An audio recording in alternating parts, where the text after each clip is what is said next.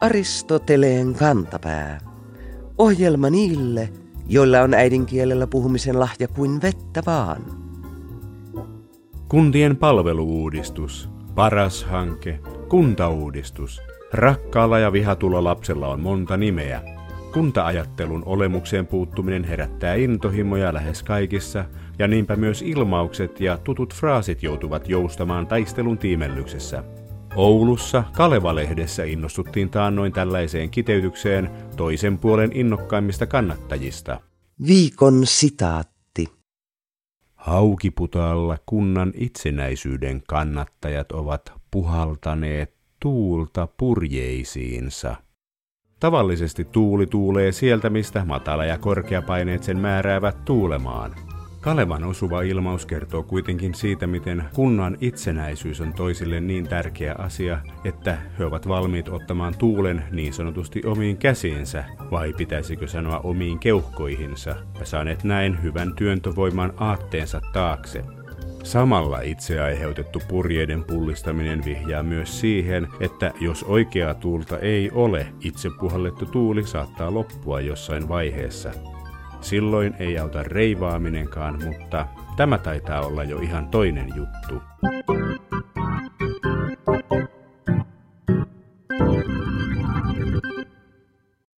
Muistatteko neuvostoajat? Jokaisen valtiovierailun aikaan Suomi terisi jännityksestä. Miten valtiomiehet päätyvät muotoilemaan vierailun loppujulkilausuman? Jos siellä oli viittaus puolueettomuuteen, huokaisimme helpotuksesta – jos siellä oli puhe neuvostoystävyydestä, koko kansa jatkoi varpaillaan oloa. Tämäkö on itsenäisyytemme loppu? Kremlologia eli Neuvostoliiton johdon todellisuuden tulkitseminen pienistä vihjeistä saattaa nykykansalaisesta tuntua liioittelulta, mutta jos nykyään elämme vainoharhaista aikaa noin ylipäänsä, silloin saman vainoharhamäärän aiheuttajalla oli osoite ja se oli Kreml. Venäjä-asiantuntija Ilmari Susiluoto juontaa vainoharhan synnyn Stalinin suorittamiin likvidointeihin 1930-luvulla, mutta arvelee venäläisen, tsaristisen, mystisen valtionjohtoperinteen periytyneen vallankumouksessa eteenpäin bolsevikeille. Kun kukaan ei uskaltanut kysyä keneltäkään suoraan, asioita pääteltiin puoluelehti Pravdan sanamuodoista ja siitä, miten jutut oli järjestelty, muotokuvien poistamisista, siitä, miten johtajisto asettui vastaanottamaan sotilasparaateja punaiselle torille ja mistä tahansa, mikä olisi kertonut valtataistelun tilanteesta. Suoraan ei voinut kysyä, koska jos olisi mennyt kysymään väärältä ihmiseltä, kohtalona olisi ollut vähintään maastakarkoitus. Suomessa kremlologian tarve oli Susiluodon mukaan paitsi ulkopoliittinen, myös sisäpoliittinen. Neuvostoliiton asiamiehiä oli tavalla tai toisella soluttautunut kaikkiin puolueisiimme. Siksi naapurin mielenilmauksia seurattiin tarkasti. Ja Kremlillä tosiaan oli tavallaan oma sanastonsakin. Valtion riippumattomuus ei ollut suinkaan mitään harmitonta maailmanmenon sivusta seuraamista, vaan se oli kätkettyä imperialismia. Tätä taustaa vasten on helpompi ymmärtää niitä aplodeja, jotka seurasivat Mihail Gorbatsovin tervehdystä Finlandia-talolla 25. lokakuuta vuonna 1989, kun hän kutsui Suomea puolueettomaksi valtioksi. Suomi oli jo vuosien ajan tolkuttanut tuota puolueettomuutta, mutta vasta juuri Neuvostoimperiumin hajoamisen aattona kommunistisen puolueen pääsihteeri päätyi samoille linjoille. Suljetun Neuvostoliiton vainoharhat ovat menneisyyttä, mutta yhä meillä on oma ammattikunta tulkitsemaan tärkeitä elämäämme vaikuttavia hämäriä ilmauksia. Niiden lähde on tietenkin Euroopan keskuspankki EKP. Mistä tietää, onko EKP laskemassa viitekorkoaan? Mistä tietää, aikooko EKP nostaa viitekorkoa? Taloustoimittaja Aavo Parviainen johdattaa meidät nyt EKPn vivahteikkaan kielen tulkinnan syövereihin.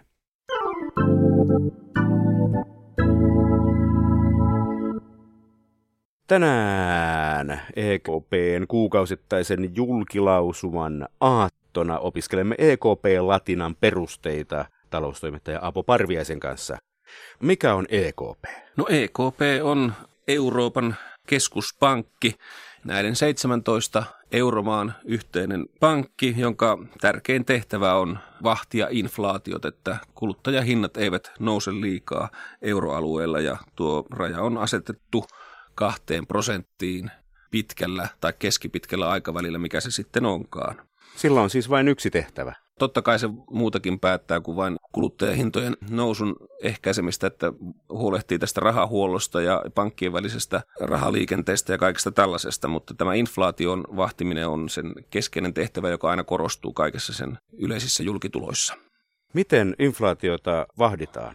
Ihan tämän perinteisen kapitalistisen järjestelmän mukaan, kun on tavaroista paljon kysyntää, niin silloin niiden hinnat tuppaavat nousemaan, koska tuotanto ei pysy perässä. Ja paljon kysyntää saadaan sillä tavalla, että ihmisillä on paljon rahaa. Ja paljon rahaa tulee taas sitten siitä, että kun sitä pankit esimerkiksi lainaavat edullisella korolla, niin kuin esimerkiksi tällä hetkellä, niin kun sitä rahaa alkaa olla markkinoilla paljon ja ihmiset miettii, että mihinkähän se laittaisi, niin silloin ne tavaroiden ja palveluiden hinnat alkavat nousta. Ja se mekanismi, miten EKP pystyy siihen puuttumaan, on se, että kun pankit joutuvat aina asioimaan myös EKPn kanssa, ne joutuvat päivittäin tavallaan pitämään siellä rahoja yli yön, tasaamaan tilinsä joka ikinen päivä niin, että niillä on taseet nollassa, velat ja saatavat ja sillä tavalla, kun tuo korko laitetaan sopivaksi, että pankeille alkaa olla vähän liian kallista pitää sitä yliön talletusta siellä, että sanotaan, että vaikka korko olisi jossain kymmenessä prosentissa, niin silloin se hillitsee pankkeja antamasta enempää lainaa markkinoille ja sillä tavalla saadaan sitten se kulutus pienenemään ja hinnat laskemaan. Nerokas järjestelmä.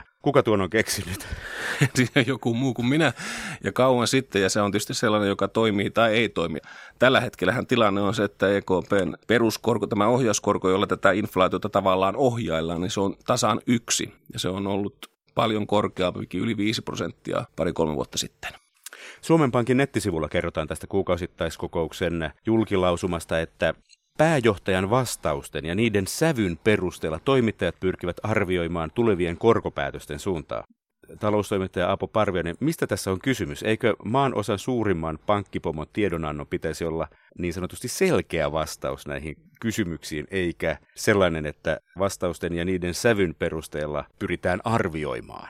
No, tuo on kyllä erittäin hyvä kysymys, että, että minä olen täsmälleen asiasta samaa mieltä, että sen pitäisi olla selkeä mutta kun se nyt ei sitten ole ihan niin, niin selkeä, että se sanottaisiin yksiselitteisesti, niin olen tullut siihen tulokseen, että jostain syystä tämä keskuspankin toiminta ja nämä julkitulot, nämä tiedotteet halutaan verhota, ehkä voisi sanoa, että vähän niin kuin naiviltakin näyttävän pompöösin salamyhkäisyyden taakse. Ja jos oltaisiin liiaksi avoimia, niin se sitten ehkä riisuisi EKPltä sen vallanviitan pois onhan muillakin keskuspankeilla samanlaista tavallaan tämä kielenkäyttö, että Yhdysvalloissa Federal Reserve Fed käyttää myös niin kuin samantapaisia ilmaisuja, mutta kyllä minä voisin sanoa, että kun niitäkin jonkun verran seuraan, en niin paljon kuin EKP näitä tiedonantoja, niin kyllä niissä minusta niin kuin muutaman asteen verran avoimempaa on ja selkeämpää se kielenkäyttö. Ehkä johtuen siitäkin, että Yhdysvalloissa ollaan sen englannin kielen käytössä paljon suorempia, että siellä ei ole totuttu sellaiseen virkakieleen. Ja, ja ehkä tässä sitten tämmöinen Euroopan perinnekin painaa, että Ranskassa ja Saksassa ja Italiassa ja näissä muissa isoissa maissa, niin ehkä tämä virastokieli ja tavallaan se virkamiesten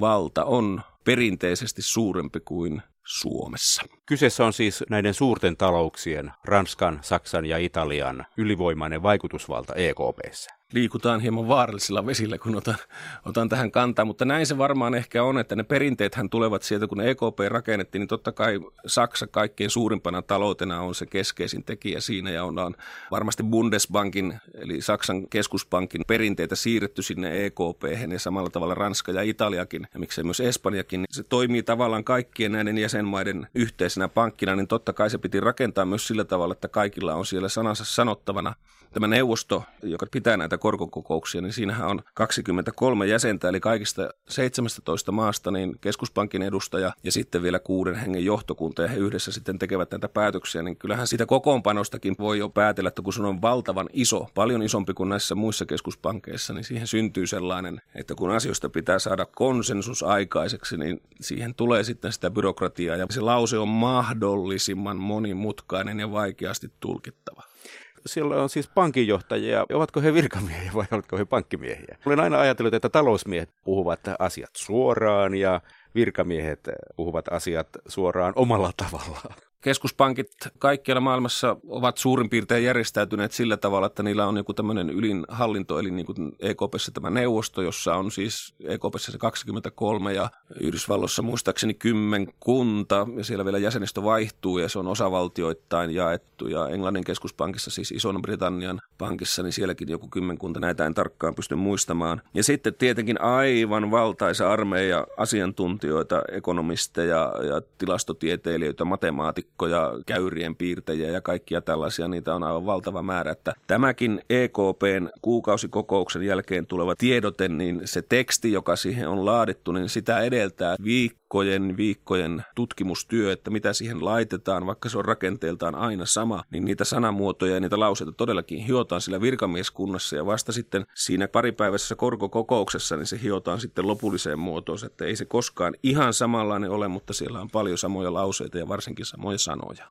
Millainen tämä rakenne on, taloustoimittaja Apu Parviainen? No, se on lyhyesti silleen, että ensin siinä otetaan sellainen yleiskatsaus. Siinä kerrotaan, että mitä sille ohjauskorolle tapahtuu, pysyykö se ennallaan, nouseeko, laskeeko se ja selkeästä vähän perustellaan, että mistä syystä ollaan päädytty tähän ratkaisuun. Sitten siellä on talousanalyysi, talouskatsaus, jossa yleisesti katsotaan euroalueen ja vähän kauempaakin, että miltä näyttää tämä lähitulevaisuus, inflaatio varsinkin hyvin tarkassa seurannassa. Sitten on rahapoliittinen katsaus ja sitten vielä tämmöinen finanssipoliittinen katsaus katsaus ihan lopuksi vielä, ainakin nyt viime aikoina, kun tämä finanssikriisi on ollut kaksi-kolme vuotta nyt vallalla, niin on ollut aina sellaista jonkinlaista patistusta jäsenvaltioille, että hoitakaa nyt se taloutenne kunnolla. Mikä näistä osuuksista on se hämärin, se mitä kaikki odottavat, tämä korkomääritelmä vai? Sitähän sitä kaikkein eniten odotetaan, varsinkin silloin kun odotetaan jotain korkoliikettä, varsinkin sitä nostoa, niin sitä alkuosaa, millä sanoilla kuvaillaan sitä, että, että mihin suuntaan talous on menossa ja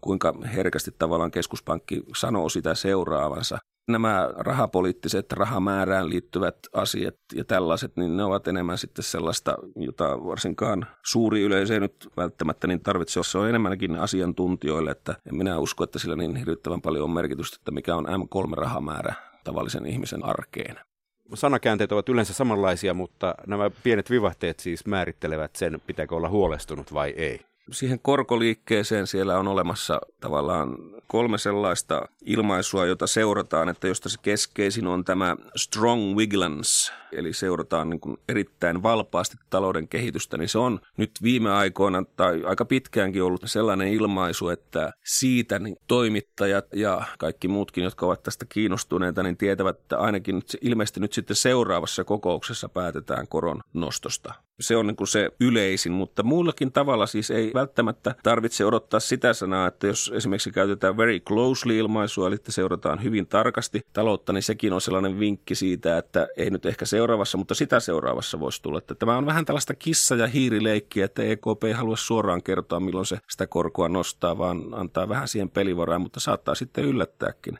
herää varmaan kysymys, että mitä merkitystä sillä sitten on, niin ehkä lyhyesti voisi sen todeta, että kun maailmassa tehdään valuuttojen välillä päivittää miljarditolkulla kauppaa, kaiken kaikkiaan rahaliikenne on varmaan miljardi kertaa miljardi jotain rahayksikköä, että ne on ihan tähtitieteellisiä summia, niin pienelläkin korkoerolla silloin, kun tällaista kauppaa käydään ja valuuttojen kurssieroilla on valtavia merkityksiä, että voidaan tehdä ihan oikeita kunnon voittoja, kun aavistaa oikein, että joku korkoliike tulee jossain välissä.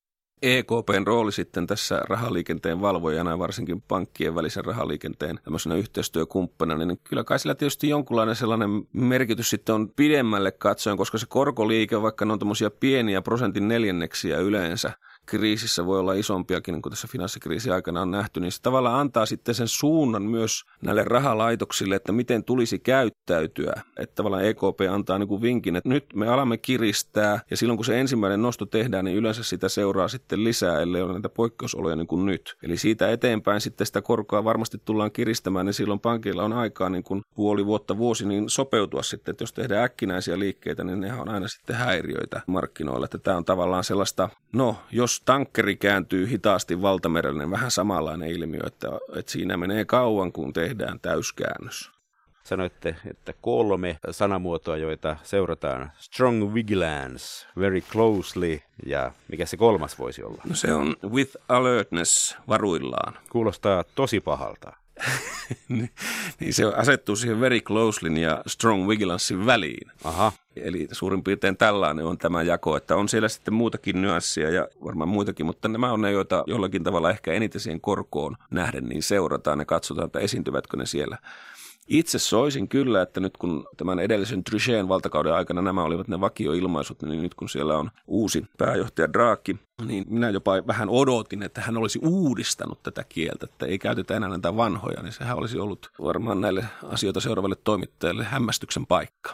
Onko siinä tämmöistä katolisuus, protestanttisuus eroa, että me täällä pohjoisessa ihmettelemme, että miksi tuolla puhutaan niin vaikeasti tuolla etelässä, taloustoimittaja Apo Parviainen? En kyllä näe ihan tällaista, että vaikka se tässä nykyisessä markkinamyllerryksessä niin kun tätä ilmaisua paljon käytetään, niin tämä eteläpohjoinen ja protestanttinen katolinen puoli tuntuu niin korostuvan, mutta ei minusta oikeastaan tässä, että ehkä ainoastaan vaan jonkunlaisessa käyttäytymisessä ja siinä, miten se asia tavallaan esitellään, että kun tämä tiedote julkistetaan, niin sehän tapahtuu sillä tavalla, että se kokous on pidetty hetkeä aikaisemmin, siinä on väliä joku tunti kaksi. Ja sitten se päätös tavallaan kerrotaan. Ja keskuspankin pääjohtaja Draghi tulee sinne varapääjohtajan kanssa tiedotustilaisuuteen, arvokkaasti kävelevät pöydän taakse. Ja toimittajat ovat sitten sillä toisella puolella ja televisiokamerat ja kaikki räiskyvät. Ja sitten aloitetaan sisäluku ja luetaan tämä kaksi ja puolisivuinen julkilausuma niin kuin sisälukuna.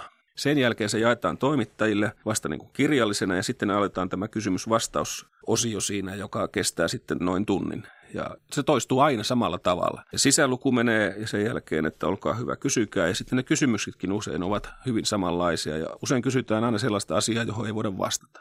Kuulostaa hartalta rituaalilta. Juu, sitä juuri se oikeastaan on, että se on hyvin ritualistinen ja siinä tavallaan tuli sitten se ajatus minulle siitä, että jos siinä olisi sitten annos tavallaan semmoista katolilaisuutta, semmoista tiettyä hartautta ja sitten tämä protestanttinen luterilaisuus olisi ehkä hieman vapaammin järjestäisi sen tilaisuuden siinä tilaisuudessa itse olen ollut yhden vai kaksi kertaa sillä läsnä, niin, niin siinä korostuu se, että kun noustaan katedreille ja sieltä sitten jaellaan niitä puheenvuoroja ja sitten tämä toimittajalauma on siellä ja vuoron perään saa sitten onnekkaimmat kysyä jotakin, niin siinä korostuu tavallaan sitten se, että me olemme täällä päättäneet ja teidän on siihen tyytyminen. Tässä tuli esille kolme ilmausta, jotka ovat eriasteisen hälyttäviä ja huolestusta aiheuttavia. Voiko olla sellaisia ilmauksia, jotka antavat semmoisen signaalin, että ei mitään hätää, taloustoimittaja Apu Parviainen? On totta kai niitäkin on. Siellä käytetään paljon näitä adjektiiveja ja adverbiaalia siitä, että missä asennossa talous on, mutta esimerkiksi sellainen kuin appropriate, eli sopiva, niin sitä käytetään tietysti siinä tilanteessa, kun katsotaan, että tämä meidän korkotaso tällä hetkellä niin se on sopiva, niin se toistuu usein näissä julkilausumissa. Ja ylipäätään kaikki sellaiset adjektiivit, jotka korostavat jotain pientä liikettä, niin kuin hieman, slightly ja niin edelleen. Tässä joutuu vähän tuohon englannin kieleen koko ajan nojaamaan, koska EKP julkistaa nämä tekstinsä englanniksi. Se on keskuspankin työkieli ja ainoastaan sitten siinä tiedostilaisuudessa käännetään tai annetaan mahdollisuus tämmöiseen simultaanitulkkaukseen saksaksi ja ranskaksi. Vain niissä tapauksissa, kun EKP-neuvosto pitää kokouksensa jossain jäsenmaassa, niin juuri siitä kokouksesta niin sitten käännetään nämä tekstit myös isäntämaan kielelle. Ja näinhän tapahtuu viime kesänä Suomessa. Niin siksi tässä joutuu vähän tasapainoilemaan, kun suomen kielellä puhutaan ja englannin kielellä asia kirjoitetaan, niin sitten se on tietysti vähän eri asia, kun se suomeksi kääntää, kun se ei ole täsmällisesti juuri se, kun se siellä englanniksi sanotaan. Nämä keskuspankin ilmaukset, niin ovatko ne mitään kieltä? Ovatko ne pankkikieltä, finanssikieltä? Kaikkeenhan syntyy jonkinlainen jargon jokaiseen tällaisen erityisosaamiseen. Aletaan puhua termeillä, joita muut eivät tavallaan ymmärrä ja sitten ne sanat kehittyvät ja muotoutuvat ja niistä tulee lyhennelmiä, että kukaan ei enää pysy kärryillä. Mutta ehkä nyt kuitenkin näissä EKPn, Federal Reservein ja Englannin keskuspankin tiedotteessa on tietty sellainen johdonmukaisuus, että näitä samoja asioita taloustilanteen kuvaamisessa ja sitten inflaatioodotuksissa ja korkopolitiikassa ja kaikenlaisissa muissa näissä asioissa pyritään samantapaisilla termeillä kuvaamaan, että syntyisi jonkunlainen yhteismitallisuus ihan näin maailmanlaajuisestikin siitä, että ei tarvitsisi nyt jokaisen keskuspankin kohdalla käyttää aina omaa sanakirjaansa eräänlainen keskuspankkijargon siis. Kyllä, ja varmaan jos sen sanakirjaksi laittaisi, niin kyllä kai sille jonkunlainen markkina löytyisi. Aristoteleen kantapään yleisön osasto. Kaikki tietävät, että poliisin työ on täynnä vaaroja ja kiperiä tilanteita. Mutta mihin kaikkeen poliisin pitää varautua? Kuulijamme Lempi lähetti meille jutun Länsiväylä-lehdestä marraskuun lopulta. Otsikon mukaan Poliisi pyydysti humalaisen Matelian. Lempi kirjoittaa, Sieluni silmin jo näin, miten poliisi on jahdannut nousuhumalassa uhoavaa käärmettä tai kenties kameleonttia tai leguaania. Uutisen lukeminen kuitenkin paljasti, että kyseessä oli juopunut autoilija eli rattijuoppo, joka ajoi autoaan hitaasti eli madellen eikä lisko tai käärme. Aristoteleen kantapää iloitsee siitä, ettei rattijuoppoja Suomessa enää hyysätä ja että nuo nilviäiset matelevat poliisin haaviin.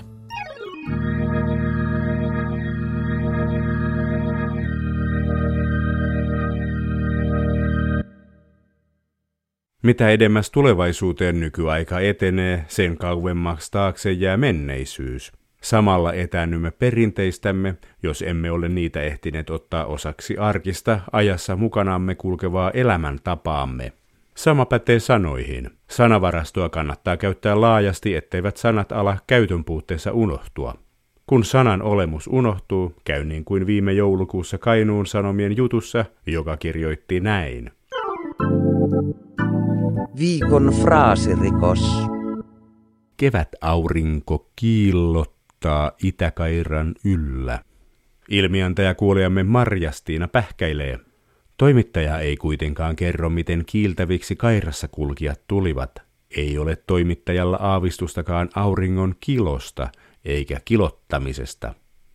Ennen kuin painoyksikö grammaan tai pituusyksikkö metriin tavallisimmin liitetty tuhatta merkitsevä kreikasta johdettu sana kilo tuli kieleemme, meillä oli sana kilo, joka merkitsi auringon säteiden heijastusta. Niinpä, kun aurinko loistaa, se kilottaa. Eikä kiillota. Aristoteleen kantapään fraasirikostuomari Isä Aurinkoinen tuomitsee Kainuun sanomien toimittajan kiillottamaan pöytähopeansa auringon kilossa ja pohtimaan, tuoko kiillotus kilotuksessa kiloa lisää.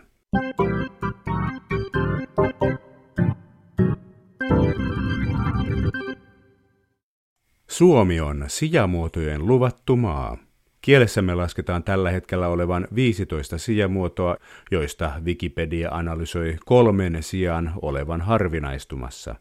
Nämä ovat abessiivi eli vajanto, kuten lauseessa istun housuitta, komitatiivi eli seuranto, kuten lauseessa istuu housuineen, ja instruktiivi eli keinonto, kuten lauseessa suojaudun housuin.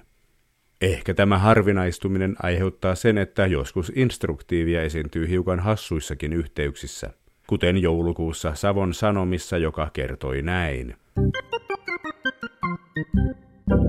Viikon sitaattivinkki. Tilanne on Kepulle kiusallinen, sillä puolue valitsi Väyrysen kynsin hampain presidenttiehdokkaakseen. Kynsin hampain on meille tuttu instruktiivi-ilmaus siitä, kun jostain pidetään oikein kovasti. Ilmaus on kyseisessä kohdassa kuitenkin hiukan kankea, ja kielikorva miettiikin, haetaanko tässä sanaparia pitkin hampain. Haa, sekin on instruktiivi-ilmaus. Instruktiivi onkin meille tutuin erilaisista fraaseista ja idiomeista.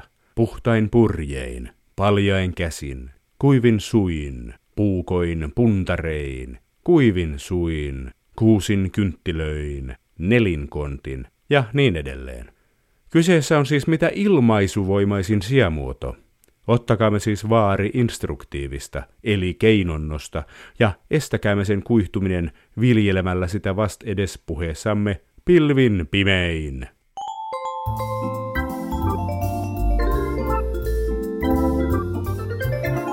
Kerro Aristoteleen kantapäälle, mikä särähtää kielikorvassasi. Tee se internetissä osoitteessa www.yleradio1.fi kautta Aristoteles tai lähetä postikortti PL 58 00024 Yle. Aristoteleen kantapää selvittää, mistä kenkä puristaa.